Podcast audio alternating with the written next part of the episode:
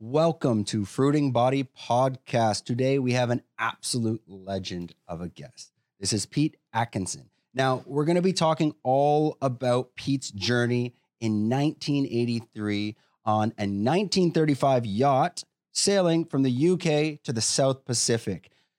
Essentially, this is probably one of the first people that have kind of left that rat race and escaped and took control of their whole life. So we're going to learn all about why did he go to the South Pacific? What was he doing there and what led him to Phuket?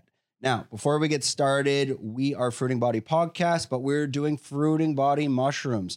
Uh, stuff like lion's mane, reishi, cordyceps. So you can check out links in the description uh, if you're interested in all that fun stuff. If you're tired of me rambling, I have chapters below so you can navigate uh, this podcast mu- podcast much more seamlessly. Do not forget to like, subscribe. I think we're pushing about four thousand subs, something like that, uh, helping us grow in the algorithm. But more importantly, if you can share this, if you're sharing this podcast, it's really going to get us going. Um, okay, so without further ado, we're going to get this started with Pete Atkinson.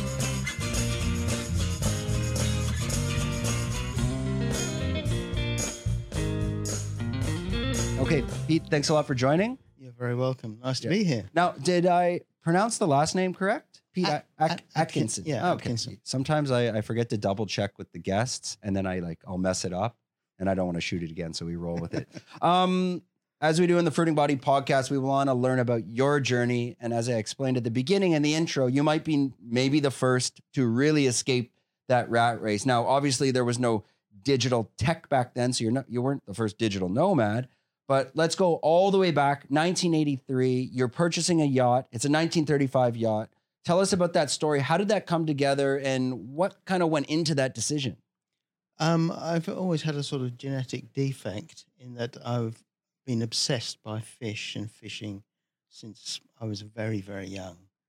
And then I, when I was a, an early teenager, I wanted to be um, a, a trawler man. And then I, as soon as Jacques Cousteau was on the telly, I wanted to be Jacques Cousteau because I thought he had a pretty nice life, so swanning around on a, a boat, filming underwater diving and exploring. So um, I I uh, managed to get into Bangor University to, to, to study marine zoology. Um, okay, is that better? Yeah, a bit Um, better. You can hear it, Hans. Can you hear the levels? Okay. Um, and uh, so you know, I start I started um, a marine biology degree, and I built a, a second underwater camera housing to take pictures underwater, as one does. And um, when I graduated, it was the first time in my life that education was interesting, and um, I got a good degree. I got a job in the zoology department as a technician. And on the strength of that, I was able to buy a three bedroom house in North Wales, £5,300. That was back in the day, and it was a ruin. So I spent um, a few years renovating it with the help of my girlfriend at the time. And when it sold, I went looking for a boat. Now, I had no sailing experience really. I'd read lots of books long before YouTube and the internet. And um, uh, I found a boat in Lymington for eleven thousand pounds, the one on the back of the book, thirty-five foot, built in nineteen thirty-five, no refrigeration, leaked badly, and uh, so I bought it, and that became my home for the next seventeen years. And um, so that first year, I fixed it up a bit and sailed to Ireland to find out if I could sail. Came back and worked on a dredging barge over the winter. And then the following year, I, I sailed to um, Spain and Portugal. And my girlfriend had just finished her PhD um, at Brunel University, and she came out to Portugal to, to join me to sail across the Atlantic. So um, we got to, um, well, we, we made landfall in Barbados and then sailed up the Antilles to Antigua, where we got work on a, uh motor yacht for a year. And um, she had the good sense to fall in love with somebody taller, better looking, bigger boat, wealthier than me. So when I left Antigua, that I, I sailed alone to Panama and then into the Pacific. And that was really the start of my adventure in 1985. Uh, just a quick shout out to Five Star Marine and Sean Stenning. Five Star Marine, they're a sponsor on this podcast. So they're just helping us with the production and allowing us to make this content on a week to week basis to give it back to you guys, telling you these stories about people living not just in Phuket, but in Thailand. Uh, if you want to go check them out, it's on Instagram at Five Star Marine Phuket. And we'll also leave links in the description. A little bit about who they are. They are a VIP private char- uh, speedboat chartered tour on the island of Phuket. So they're taking you to places like Koh Lipe Bay, Krabi, Phang Nga Bay. Uh, you have complete control over your own trip, which most of other services are not authoring that. Uh, sorry, offering that. So Hans will probably throw up a QR code. You can scan that as well, or links are in the in the descriptions. Go check them out.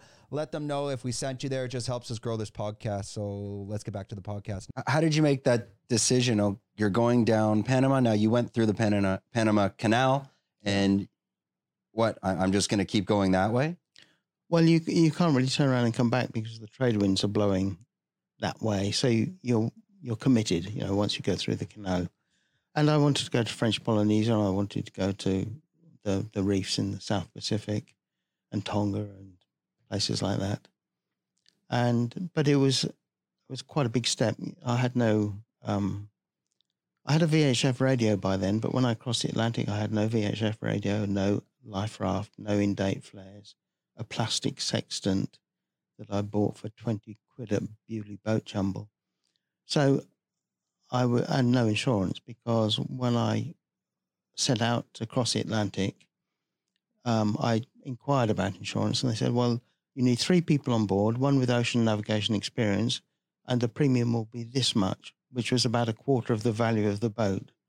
So I thought, oh, well, that's, that makes the decision really easy. I won't have insurance. And I never insured any boat in 23 years.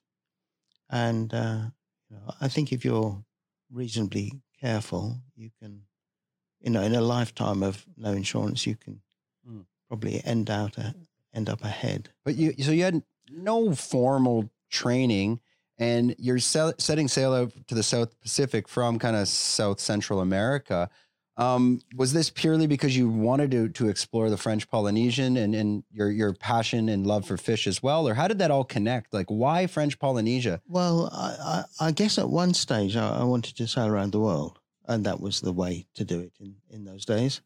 Um, but of course, the allure of the South Pacific meant that I didn't get any further, really, because it's paradise, or it was paradise when when I was there. I was lucky enough to spend a year in French Polynesia that first visit. Um, so I spent a, a, hurricane season there and a, a normal season, and then sailed um, to the Cook Islands. And there I, um, I, I was on my own in Aitutaki in the Cook Islands, and I met a Canadian backpacker called Vicky. And uh, I said, um, Do you want to sail to New Zealand with me? And she said, Yes, of course. And she stayed on the boat for eight years. Uh, no refrigeration, imagine. and and a kerosene oven that she used to bake in. So she was she was pretty tough and put up with a lot. And she did dive, but she didn't dive much. So most of my diving was alone.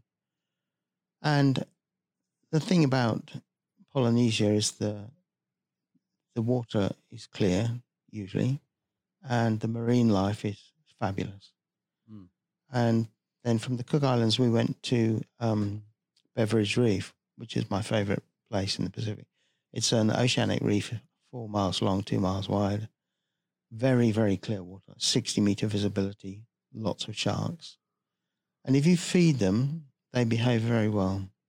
So we, we take down bits of fish in a plastic box and uh, there'd be current coming across the reef. So you could jam some fish in the coral and the smell corridor would be going that way, and the sun was up there, and you think, okay, well, the shark's going to come this way, and I want the picture to be like such and such.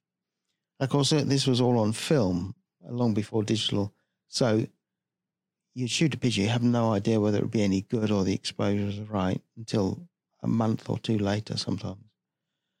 So it was quite challenging. Mm. But um, you know, when I was uh, when I left England, I submitted um, images to a picture library uh, with the hope of making some money from stock photography. And I started in 1986. I was writing articles for magazines. and um, that became my living. And eventually I was accepted by Getty Images. And my income just went stratospheric for me because my costs were very low. I had no tax to pay anywhere because I was living offshore. And, um, you know, life was fine and dandy.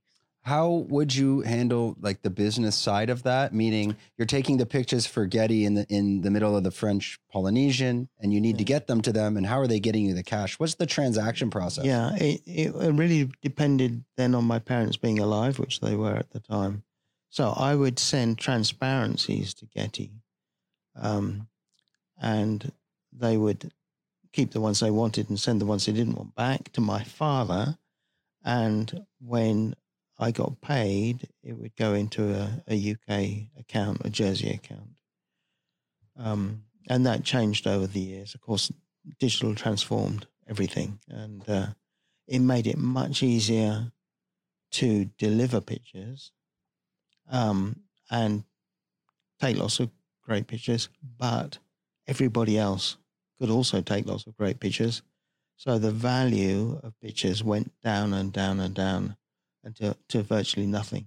Mm. So last year I withdrew from Getty, and I have my own stock on my website now. But so it was sort of the end of an era. But I, I caught the the tail end of the the stock photo industry. Well, let's let's take a step back to the beginning of the journey. You're leaving from Panama, Panama Canal and you're heading out to the French Polynesian. What was your preparation and process for this this next leg? How long was that journey, and where did you stop first? Um, well, it was 34 days, and in Panama I stocked up on on food. So on a boat, you have tin food, dried food. Cabbage would last a month. Um, eggs would last a month if you greased them or turned them to keep the shells moist on the inside. Potatoes would last a month. Onions would last a month. So, but you know, I ate a lot of rice and sardines. um, a doctor friend of mine used to call it rice and grey sauce. And I just learned recently that I could have rebranded it paella and uh, it would have tasted much better. Um, and uh, of course, a, a sea you fish with a you tow a lure, but everything you catch is a meter long. So you, with no refrigeration, you eat fish for breakfast, lunch, and dinner for two days, and then you don't want to fish for another two weeks. So, um, but yeah, I'm, I managed to survive and stay reasonably healthy. And of course, I self medicated because, you know, if you're at sea and you damage yourself or you get some sort of infection, then you need antibiotics. And, you know, I, I had sutures and staplers and things on board. Um, but were you facing any major problems, storms where it, it caused issues? Um, not on that trip, but uh, I've had some in in the Canaries with with my girlfriend. We had seventy knot winds, but flat seas, and that was pretty scary because the, I had a wind generator on the boat for electricity, and one of the struts holding it up broke in the storm, and then the the um, blades of the wind generator hit hit the backstay and broke, and then we had a wind generator with four four adjacent blades and two missing, still going round and round, trying to shake the whole boat apart. Um, and that was interesting. But yeah, I had a very bad storm south of Rarotonga. Um, had quite a lot of bad weather. I mean, the thing about sailing is that living on a boat in the tropics is paradise. And when it's nice, it's really, really nice. But when it's horrible, it's really horrible. Were you prepared for that? Like when a massive storm was coming through, you've done your research, you you were able to hunker down? Um, no, not really. Um, all you can do at sea is reduce sail, and quite often I'd, I'd just lay um, under bare poles, i.e., with no sail. If the wind was just gale force, you could heave to, where you, you adjust the sail so the boat sort of sits and bobs over the waves. Um, but I had no weather information because I had no long range radio. And the, the thing about having weather information is that it doesn't really help you because the systems are moving at 25 knots and you're moving at five knots. So unless it's a hurricane with a very small center, you, you're not going to avoid it anyway. And you, you know, I try not to be out in hurricane season in places where I would be vulnerable. Mhm. So generally offshore, you're pretty pretty safe. And when I spent cyclone season in the tropics, then I would try and be in a place where there were mangroves and mangrove rivers where you could get in and tie tie into it. And uh, but I never had a very a very severe um, encounter with that. That that first leg from Panama going to the French Polynesians. Now on the way is Easter Island. Were you able to stop by? Have you ever been? No, and it's not really on the way. I'm much, much, much further north than Easter Okay. Island. But I did see the Galapagos as I went past. And in those days, uh, you couldn't get water there and you could only stop for 72 hours. If you wanted to go to the other islands, you needed to have a guide on board. So you needed to provide accommodation and food. And my boat was pretty small. So that was, you know, for a zoologist to stop there for 72 hours, I thought was a travesty. And I, I kept on going. Now that's because of like park regulations. They're pushing you along, or Yeah, I, it, it was difficult. And because there was no water, I only carried 35 gallons on the boat. Um, I didn't have water to spare, really. Did you ever get down to mm, risky levels or critical levels where uh, maybe you had to take certain measures to be sure things didn't go, you know, shit didn't hit the fan? Um, I don't, I don't recall that. I mean, we got very low on water and food on one or two trips in the Pacific that were much slower than we anticipated. Um, but I don't think we ran, ran out of water. I mean, the first time we went to Beveridge Reef, we wanted to stay there as long as possible, um, so that we we stayed until the food and water was running very low, anticipating a certain length of time to get to Nuku'alofa in Tonga.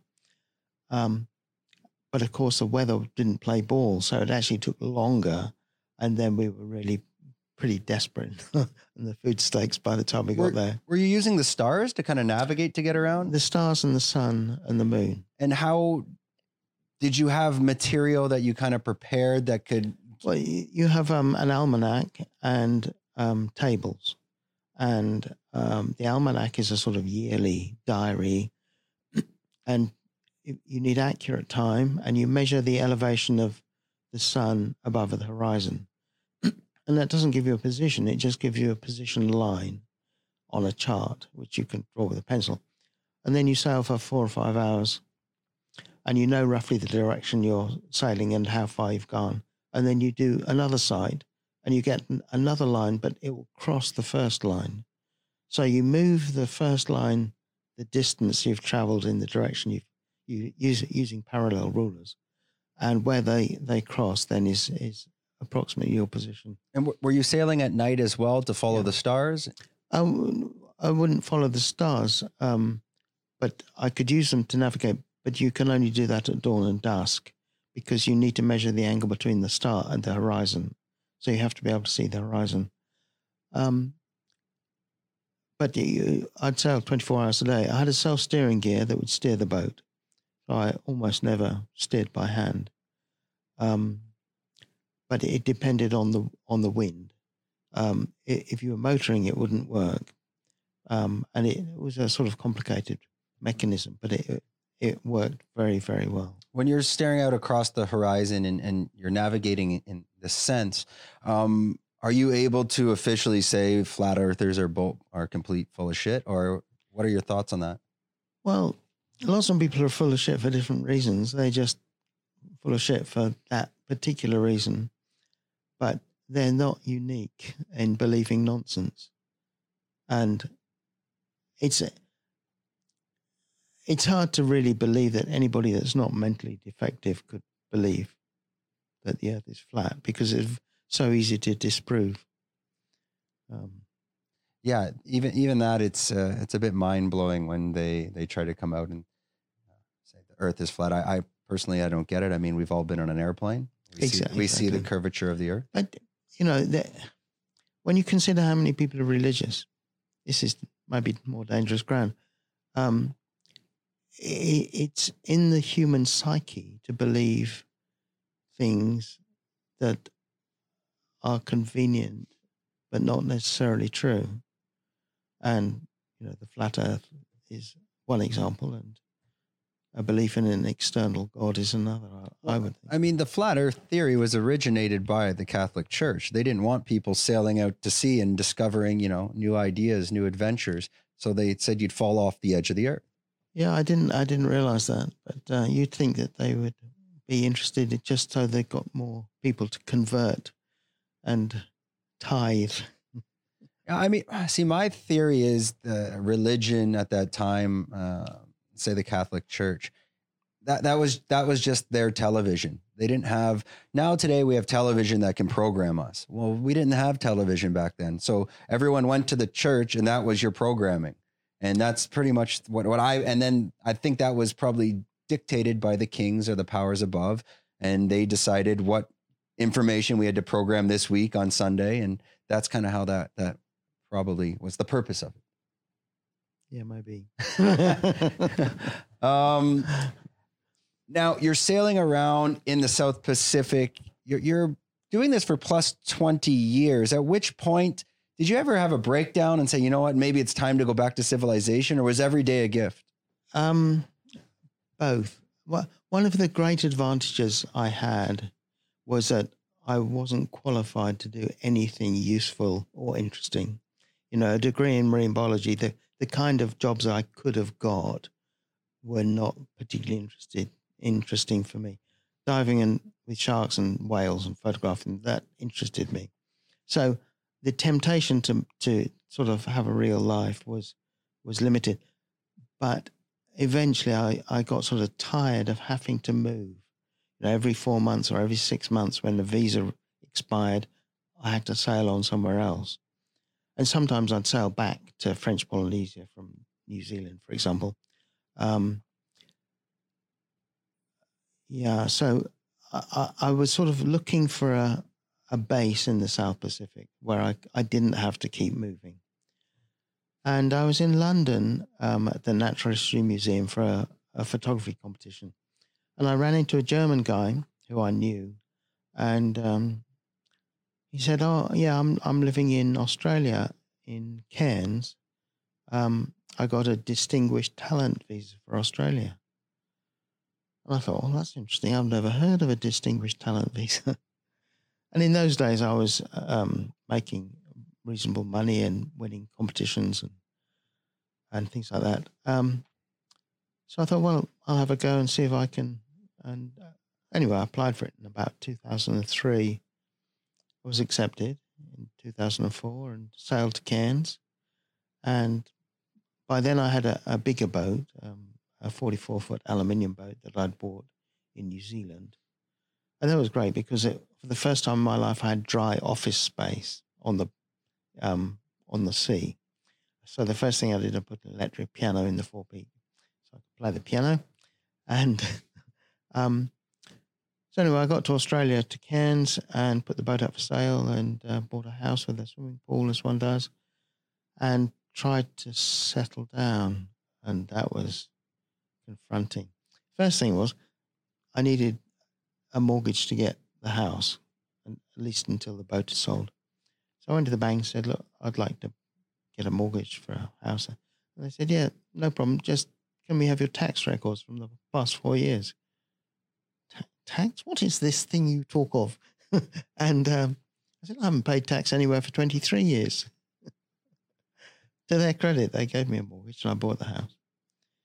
And then, um, so I sort of set up the, an office in the house and was doing underwater photography in, in Cairns, going out on the liveaboard dive boats. And there was a nice environment because that we had some very good friends there. Um, I say we, I was on my own at that time. And one day I got an email. He said, My dive instructor says you can teach me underwater photography. So I replied and said, Look, if you're on Cairns, let's meet for a coffee. And then I Googled the name on the email, Darin Limsuansub. And the only Darin I could find was a Swedish bloke. So oh, a bit disappointing. Anyway, the next email said, Oh, by the way, I'm in Sydney. I'm 24, Thai, and female. And my eyes lit up because I was 48, never married, always looking for a cute girl who could dive, who was interested in photography. So we got on email and then the phone. By midweek, we were on video video cam, and I, you know, she was a thousand miles away in Sydney. End of the week, I proposed to her, having never met, and she said yes. And we'll have been married 17 years this year. And um, well, I guess you didn't make the, the wrong decision, and now I'm assuming you're in, you're in Phuket living with her. yeah, yeah. Now, how what was she doing in Australia at the time? She she'd done a degree in uh, communication arts at Chulalongkorn University, and was doing a business uh, marketing diploma in Sydney. And um, so anyway, she moved up to Cairns. We got married three months later, and we stayed in Cairns until she got an Australian passport, which makes her life that much easier when she travels. Um, because, it's, as you Yeah, probably know, it's a nightmare. Um, and the first year we were married, um, in fact, before we were married, we came to Phuket, and a friend of my sister's drove us around, and we were looking sort of casually at property, and we saw some houses in our price range that were 60% built. So we thought, well, let's buy one. And so we bought one in Pa Khlok, where we still live. And um, Darin's el- eldest brother is an architect. So he took one look at it, 60% built, and said, ah, get rid of this wall here, put windows here, get rid of this room, and, and transformed the house into a very lovely living space. It's probably too small for us now, um, but yeah, we love it. It's very quiet, it's safe for the cats. Uh, and uh, yeah, Yeah. so when you're you're you're making this decision to marry her quite quickly, I'm assuming you have no concept or a connection of Thai culture at this point at, at, at that level anyways. How Hmm. how did you adapt? What were the challenges? And I'm sure a lot of people in your position when marrying a Thai girl, maybe they're not fully aware of of of the culture and, and what to maybe be prepared for. Or was it just smooth sailing? It was pretty smooth sailing because she's very she's not very very thai. I mean her ancestors are chinese um, and she's very smart and highly educated. I remember i think in the first week of conversation she said what's the difference between affect and effect i said we're in australia you don't need to worry about that Yeah, they they barely know. They don't even know the answer over there. I lived in Australia for for a year at the Gold Coast. Did you like it? Um, I, I, I I was so young, so I I didn't have like money to enjoy it probably the way I should have. Mm. I was uh, there for university, um, and I kind of was just in the bubble, so I was just surfing a lot. I didn't really get to go experience the rest of Australia. Mm.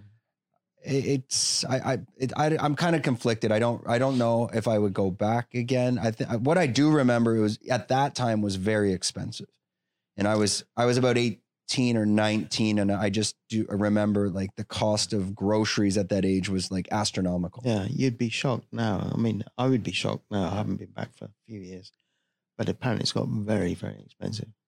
yeah I'm- and i'm certain on certain produce obviously certain times of years that this is what someone was explaining to me as well like well there's only so much you can grow here as well now wh- when did you guys make this decision to to move to phuket and did you sail over here No, I sold the boat. Um, uh, you know, when I when I got married, I sold the boat. I figured I can't afford a wife and a boat. Um, actually, I can't afford either, but don't tell anybody. um, so yeah, the boat was out of the picture then, um, and you know, as I said, we came to Phuket for a holiday. Well, we came to Bangkok, so I could ask Darin's father if I could marry um, his daughter, and he he said yes but I'm sure he was rubbing his hands with glee. but um, so, yeah, we bought the house that first year, and we had to spend long enough in Australia for To get permanent residency and things. So So which which year did you kind of arrive, like settle down in Phuket? Probably uh, 12, 12 or 13 years yeah, ago. 2010. Yeah. Yeah. Yeah, I think it was 2010. Um, yeah, basically when she got a passport, we came here permanently Is she from Phuket or from Bangkok. she's from Bangkok? Mm. So how did you guys both decide Phuket? With I mean Thailand, there's a lot of Well, options. we bought a house here. okay, so that that's the decision. yeah. But even Um, to make that decision, let's buy a house in Phuket. Why Phuket? Um, I suppose because of my job, or you know, because of my what I want to do is work. It was one of the more convenient places because there are lots of liveaboards going to Similans, and Similans is okay diving, and it's well connected to the rest of the world with the airport. So, um, yeah, it's hard to imagine another place in Thailand that's as suitable. And uh, we we both like it here. We got great friends here, um, and uh, yeah, What's your connection with Tony? Now Tony's been on the podcast. Tony Michalai- Michalayev, uh, Tones of Blue. yeah. Um, I saw you were with him on on Songkran. How do you know Tony? I'm I'm just guessing, probably from the same industry, the same world. Yeah, I, I mean, I, I, I haven't, I, I don't know him very well actually, and I've only met him reasonably recently. But I've known his work for longer, and he's the best underwater photographer in Phuket, I think. And so I was very keen to meet him, and he's a super guy, as you know, and um, we get along. Um, but I, I love his work. But you know, he's he's a real photographer. He's trained as a photographer. He's got great vision. He the post processing he does is beautiful. And uh, yeah, I'm a great admirer. What, what's the difference between a, a real photographer and maybe someone that's trying to pick it up as a hobby? How do they transition to that next uh, professional level? It's a very good question. I think it's almost impossible now, but uh, particularly in the underwater arena. I mean, I don't, I wouldn't a- advise anybody to do it uh, to try and make a living at it now because I think it's impossible. And writing is impossible now because can, Why? What do you mean impossible? Like, Oh, because nobody pays anything for it, for pictures. You know, I uh, I'd have Getty sales of less than a dollar. Um, you know, back in the day, I made quite a lot of money from Getty. Seemed to me a lot of money. Um, but you know, the, the the sales of stock pictures have, have gone down and keep going down. There are a few people who can make a living at it, and many of them run group tours. So they um, you know, they, they get a, a commission that way. But uh, I think it's, um, yeah, it's, it's pretty much impossible. Wedding photographers that we know here, they make a, a living and they're, yeah, they make a good living, I'd say. the um the the underwater photographers like Tony, if they're not able to, you know, make a business out of the the photos themselves, are they transitioning now into um, classes, seminars, training programs? Um, I don't know. Tony teaches freediving, as you know. Um, so he's got a few strings to his bow, and he, he's that good that people will commission him to shoot them. Um, you know, I nobody would uh, commission me to shoot that, and my wife would say, "Well, your pictures are so 1970s." Mm. Um, but I- the, the problem with having this sort of genetic defect of passion for underwater photography is that it doesn't go away, and I still want to do it, even when the pictures are not as good as Tony's.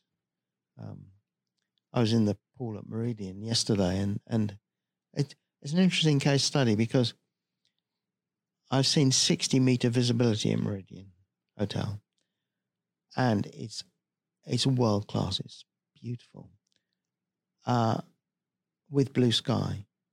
But you know, you, you've had I've had to watch the weather, and make an appointment on a blue sky day, and have the luck that the visibility was very good.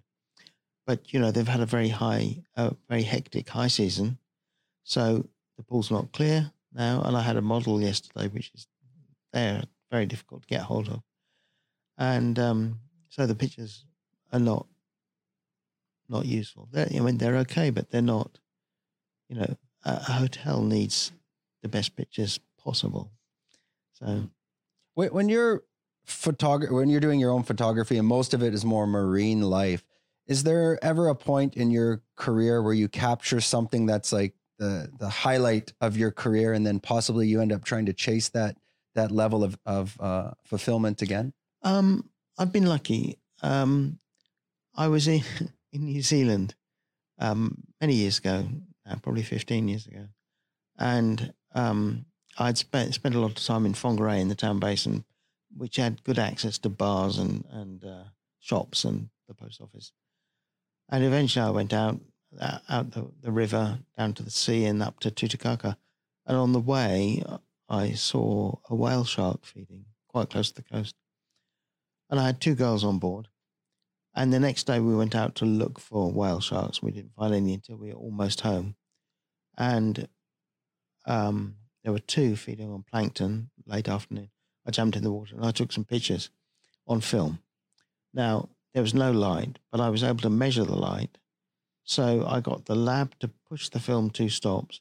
And then I got my friend Toby to scan one of the pictures and boost the exposure more and that ran on page two of the National Daily and the front page of the local. It was the first picture of a whale shark ever shot underwater in New Zealand, and that was just complete fluke. You know, my buddy had been out every day to the Poor Knights, hadn't seen any whale sharks, um, and then you know they're not common. How, how Yeah. quick are they moving About two and a half knots, um, so just a bit quicker than you can swim when they're not trying. You know, they're when they're just toodling around, they're actually going pretty quick when it comes to. Um, but because they were feeding, they would come round and round again in the the yeah they, they have this in philippine in a place called i think Oslob Oslob, but yeah, this is more do, do you condone that or are you against what they're doing I think there? it's fantastic. I think it's great. Um, you know, as you know, the Philippines is desperately poor, and that puts millions and millions of dollars into an economy that's poverty ridden. But I, what I marvel about the Oslob thing, I mean, it's quite well controlled. Sure, it affects their behaviour, but so does fishing affect fish's behaviour. Um, is that you can imagine that once years ago there was an old guy in a, a canoe out there fishing, and a whale shark came by, and he had some dried shrimp or something in the canoe that he could throw out to the whale shark and feed the whale shark, and the whale shark remembered, so that the next day he could do the same thing, and then a light bulb must have gone on in this guy's head that there's a business here. I can bring tourists and now it's huge. And um, yeah, I, I thought it, I, I'm a great fan of ma- creating ambassadors for the marine environment, and that's one of them. And feeding sharks is another. And um, you know, it's not something that's done here, but you could feed the black-tip reef sharks at Maya Bay perfectly safely. Well, until somebody got bitten, of course. But at Oslob, it's kind of more of a, like an amusement park now. You people line up, hundreds, Yeah, hundreds of people, Yeah. and the, these whale sharks just swim in a circle, eating, so you can swim with them. It, Yeah. Is that not? In, are they not being kind of essentially caged? Well, no, because when the feeding stops and it's only for a limited time, they swim away and they come back the next day, but they don't have to come back. Mm. But they like to because it's free food. Um, I don't, it, it does uh, um, affect their migration habits. I don't have a big problem with it.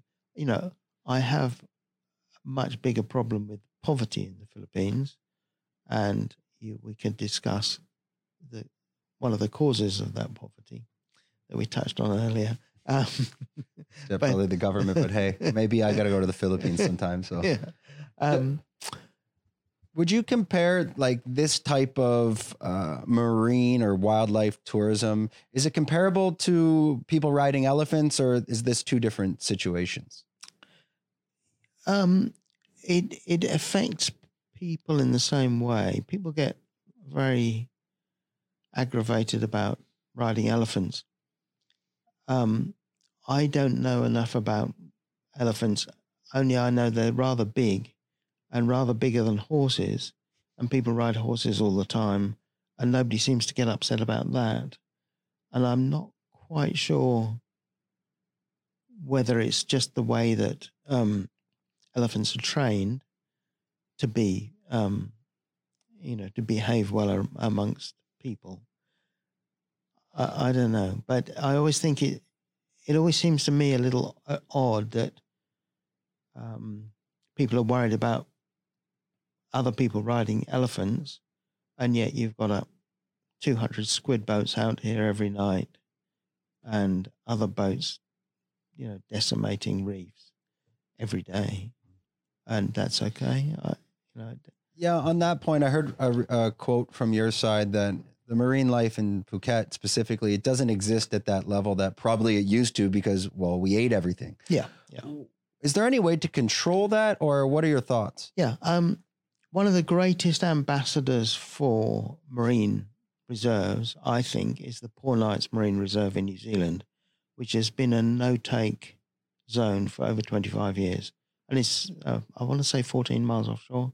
It's a group of islands. And it's temp- temperate water, but you get big shoals of big fish. And it's absolutely mind blowing. And I think it's probably the best example in the world. Now, to make uh, say the two mile limit around Phuket, a no take zone for 25 years, would take some money to pay off the fishermen, basically to buy out their ability to, to fish. But the value of a recovered marine ecosystem around Phuket would be immense. Now, of course, it's no good doing that if you've got construction runoff going into the sea and and clong at Kamala emptying into the sea and and other things affecting the marine environment. But the potential is there for um, you know a, a, much better situation. Um, but like most things in Thailand, very difficult to actually create those spaces and make it work because of the way business is done here.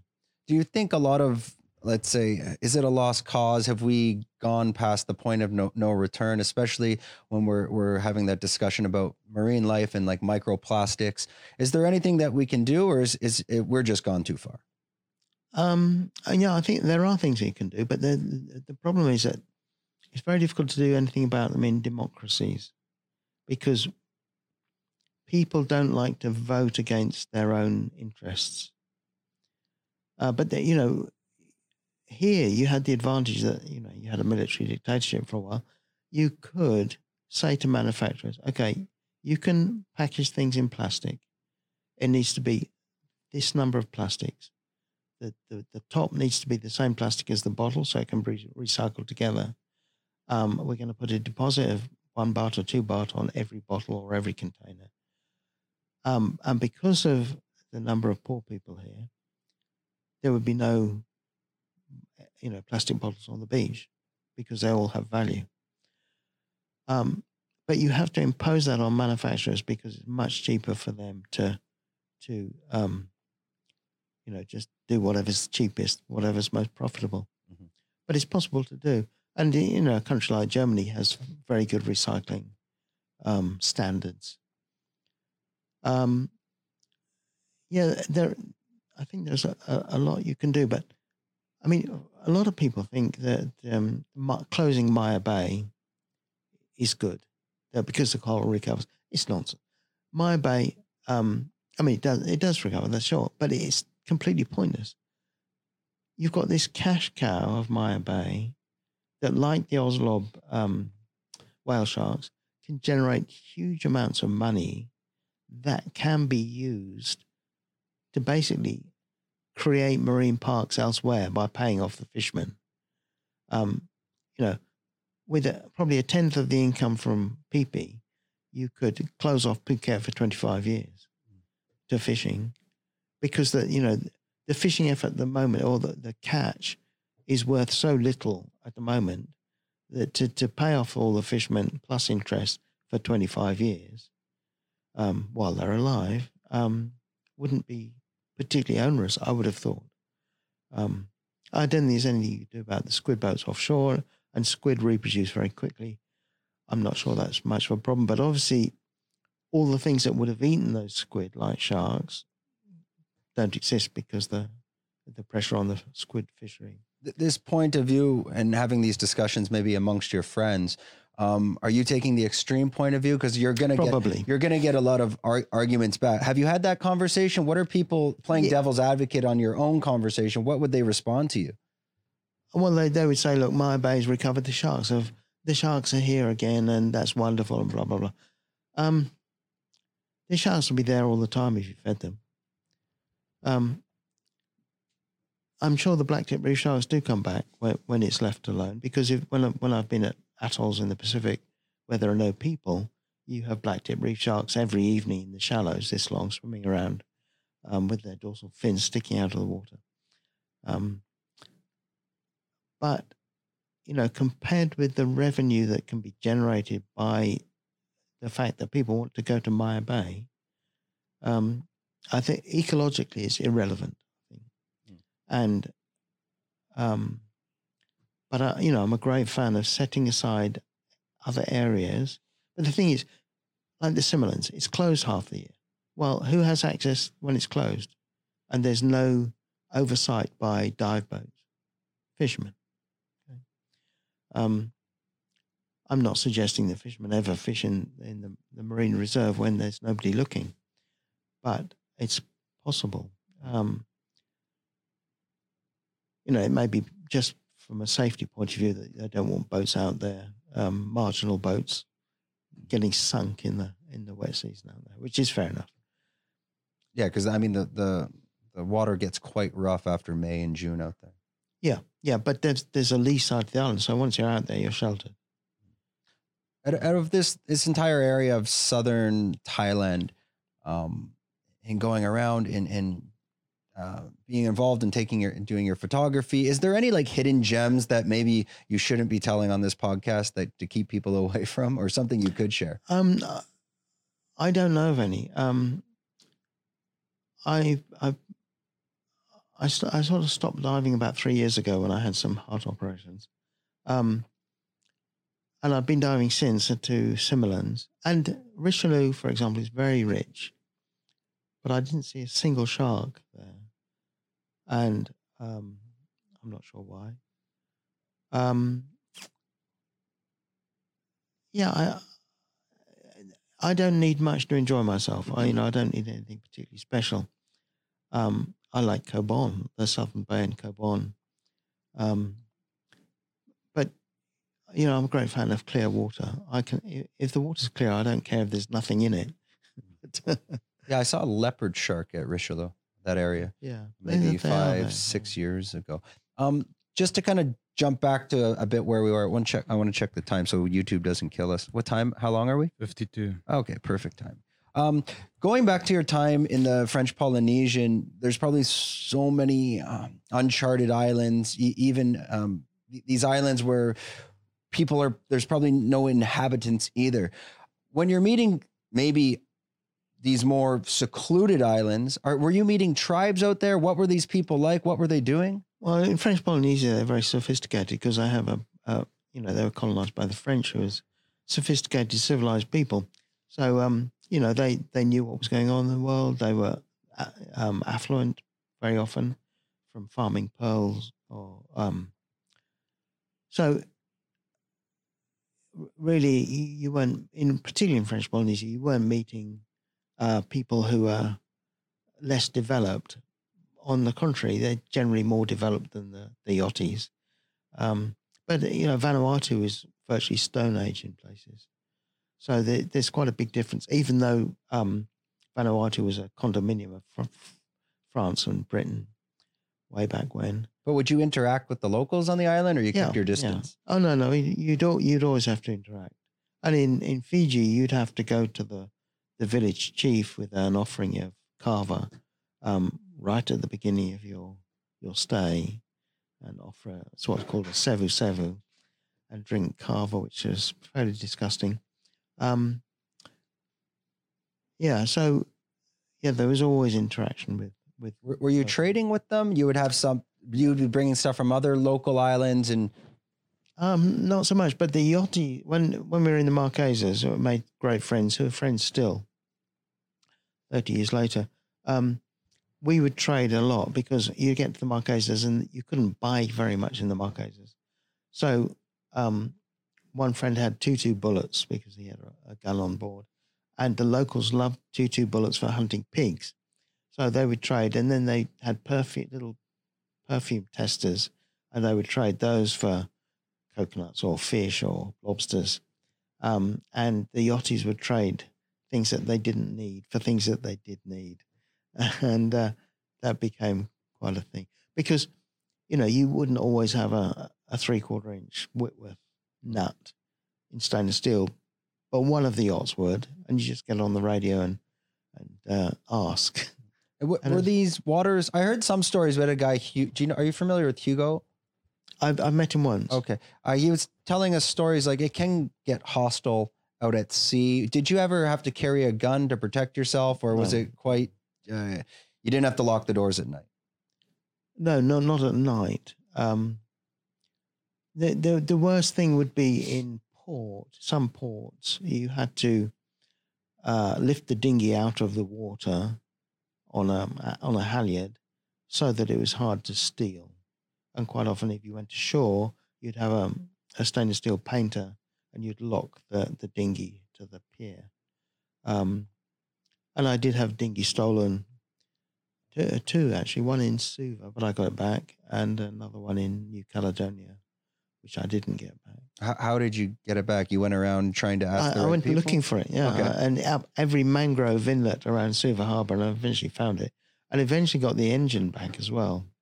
They stole your Uh, engine as well. Yeah, the, engine was on the dinghy. Did you did, did you find it or did you actually find the person? Did you have to confront them? No, I didn't. Um, I went to the the police in Lami Town, which was the local, and I offered them the kava, um, what used to be called a bribe, um, and they they um, I told them I'd found the dinghy and I stole it back basically, and I told them where it was, and they they eventually called So the, the thieves never confronted you. They kind of left it alone yeah, anyway. yeah. That's interesting. Like what Hugo was saying, a lot of these islands, once you get out in the French Polynesians, it's basically incest and apples because they're kind of just interbreeding with each other, anyways.